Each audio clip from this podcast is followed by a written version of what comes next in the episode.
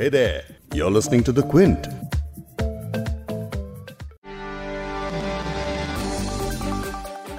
Corona virus ने भारत में ही नहीं बल्कि दुनिया के कई बड़े देशों में अपना कहर बरपाया हुआ है। लोगों के जीने के तरीके से लेकर आपसी मेलजोल तक इस वायरस ने सब कुछ बदल कर रख दिया है।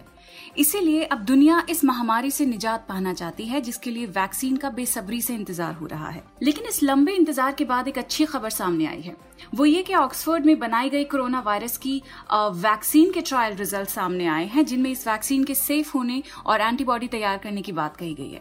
इसके अलावा भी कई दूसरे देशों में वैक्सीन पर ट्रायल्स चल रहे हैं। भारत भी उनमें से एक है, जहां पर स्वदेशी वैक्सीन का अब ह्यूमन ट्रायल होने जा रहा है। लेकिन इस सब के बाद भी एक बड़ा सवाल ये है कि आखिर कब तक दुनिया को कोरोना की असरदार वैक्सीन मिल पाएगी, इसे बनने में कितना वक्त लगेगा और कब तक ये लोगों के बीच में पहुंच जाएगी। इन्हीं सवालों के जवाब जानने के लिए हम क्विंट की हेल्थ एडिटर वैशाली सूद से आज इस पॉडकास्ट में डिटेल में बात करेंगे।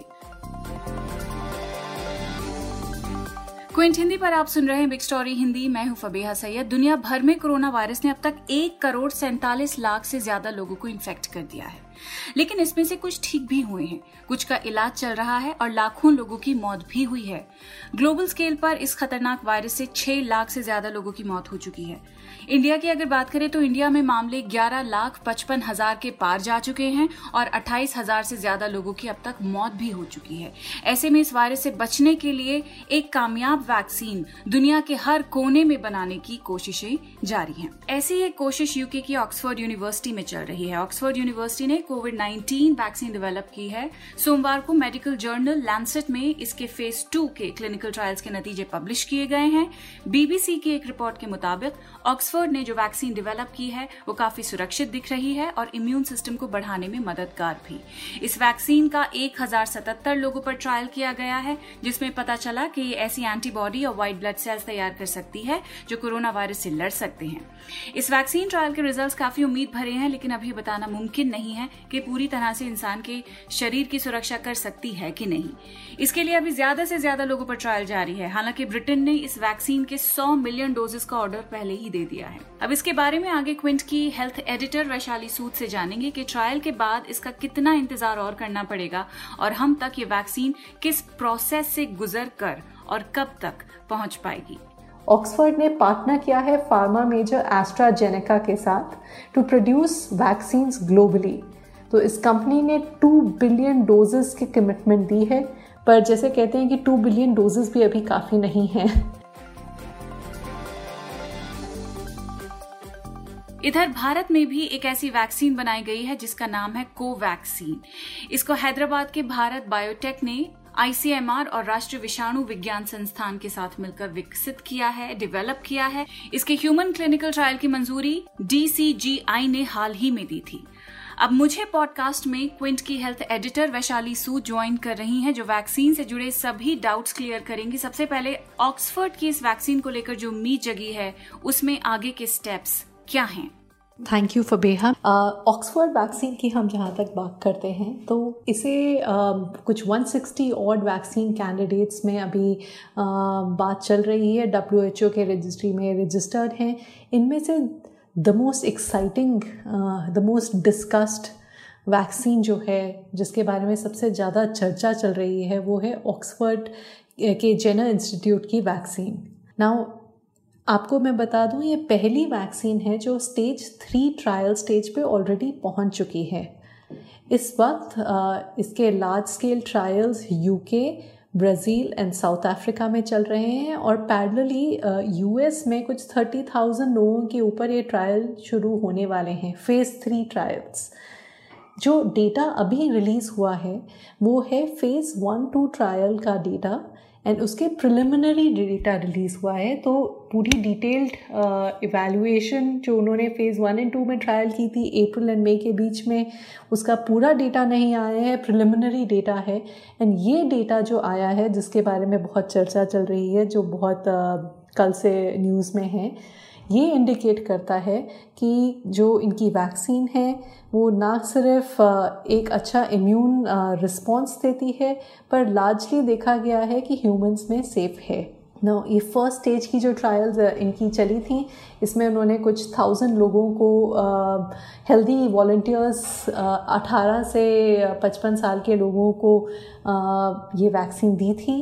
ये वैसे वॉलंटियर्स हैं जिन्हें कभी लैबोरेटरी कन्फर्म्ड करोना वायरस नहीं हुआ है।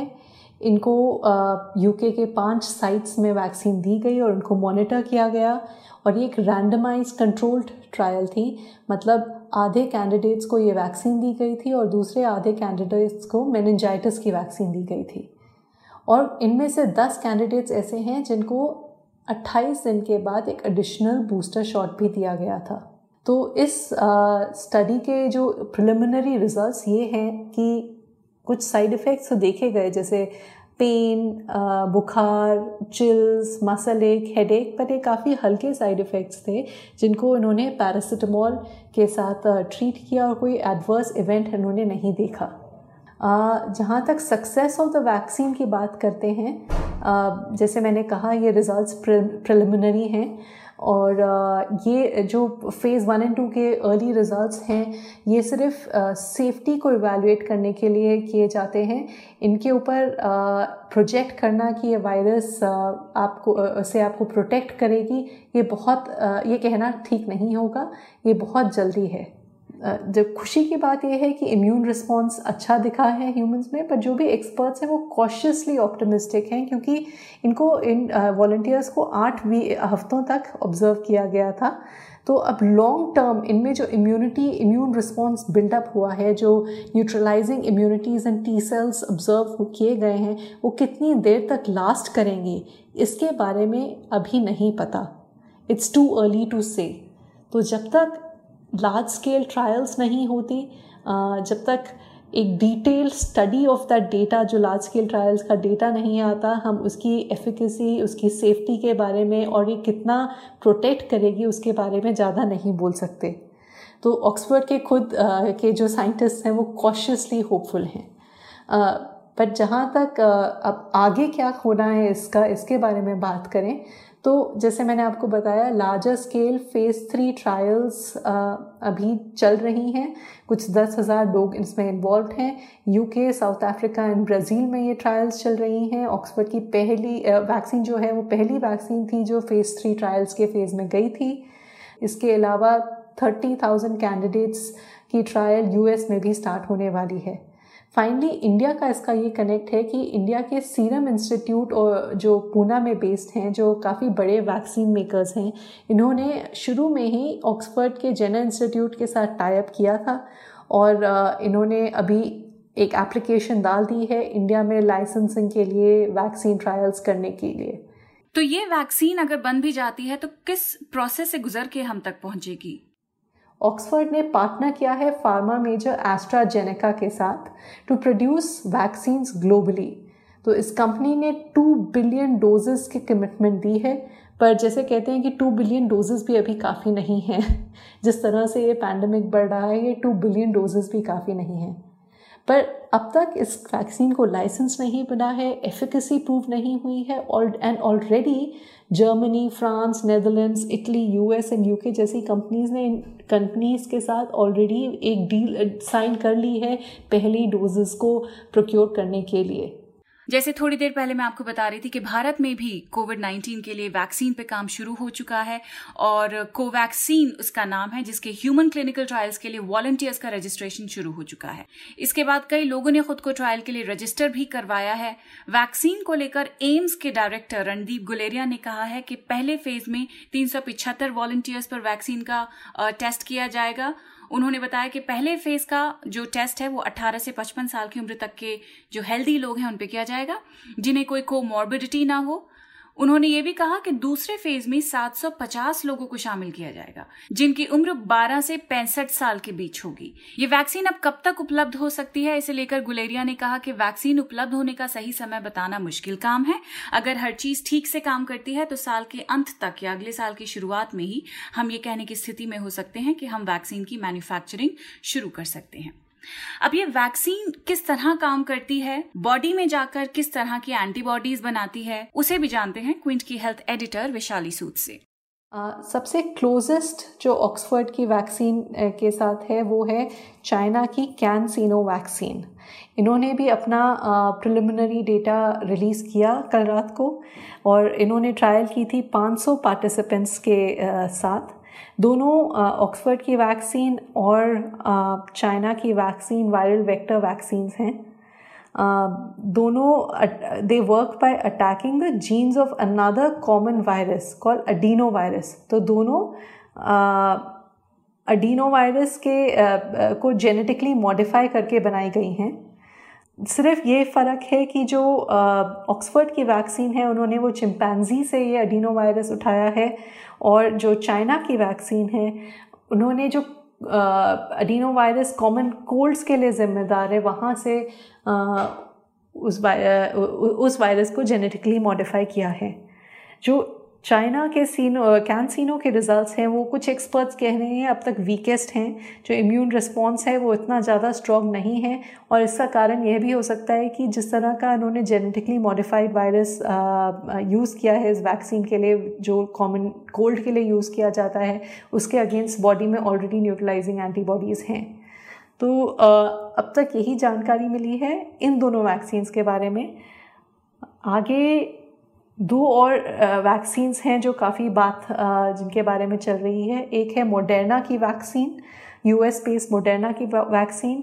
आपको याद होगा कि मोडर्ना की वैक्सीन की ह्यूमन ट्रायल सबसे पहले स्टार्ट हुई थी, और हाल ही में उन्होंने अपना एक इनिशियल डेटा जो शुरू में उन्होंने रिसर्च करी थी वो वाला डेटा रिलीज़ किया था, और उन्होंने कहा था कि हमारा इम्यून रिस्पॉन्स काफ़ी अच्छा रहा है हमारे कैंडिडेट्स में। एक और वैक्सीन, एक और कंपनी है Pfizer and Germany based BioNTech. उन्होंने अपनी वैक्सीन का कुछ एडिशनल डेटा कल रिलीज़ किया है। इनकी जो वैक्सीन है वो mRNA वैक्सीन है। It's a specially engineered genetic material जिससे ये वैक्सीन बनाई जाती है, और इनकी वैक्सीन मोडर्ना की वैक्सीन के साथ काफ़ी मिलती जुलती है। मोडर्ना की वैक्सीन आप ने सुना होगा कि पहली वैक्सीन थी जो ह्यूमन ट्रायल स्टेजेस में करी थी। कुछ दिनों पहले, एक हफ्ते पहले शायद, मोडर्ना ने अपना डेटा भी रिलीज़ किया था। तो दोनों Moderna and Pfizer and biotech की जो वैक्सीन है उसमें अच्छा इम्यून रिस्पॉन्स देखा गया है। पर एक्सपर्ट से जो बात चल रही है वो कह रहे हैं कि ये सारी जो वैक्सीन्स हैं, ये जो सारा डेटा सामने आया है एक्साइटिंग ज़रूर है, but it's too early to say कि ये vaccine is based on this data these vaccines will be effective और नॉट। ये सब इम्यून रिस्पॉन्स तो दे रही हैं ह्यूमन बॉडी में, पर कितना इम्यून रिस्पॉन्स रहेगा, कब तक रहेगा, कब तक लास्ट करेंगी ये न्यूट्रलाइजिंग एंटीबॉडीज़, अभी कहना बहुत मुश्किल है। और कुछ एक्सपर्ट्स का तो ये भी कहना है कि एक वैक्सीन से इस पैंडमिक को आप नहीं हरा पाएंगे, आपको काफ़ी तरह की अलग अलग वैक्सीन्स का इस्तेमाल करना पड़ेगा। यानी चाहे वो ऑक्सफोर्ड वाली वैक्सीन हो या फिर भारत में बन रही कोवैक्सीन, इतना तो साफ है कि अभी कुछ महीनों तक दुनिया भर के लोगों को इंतजार करना होगा, और सोशल डिस्टेंसिंग से लेकर मास्क पहनने तक की आदतों को बनाए रखना होगा, क्योंकि वैक्सीन से पहले अगर कोई एहतियात हो सकती है तो वो आप खुद ही कर सकते हैं। खुद अपनी और अपने परिवार की सुरक्षा इस वक्त हर वैक्सीन, हर इलाज, हर दवाई से बढ़कर है।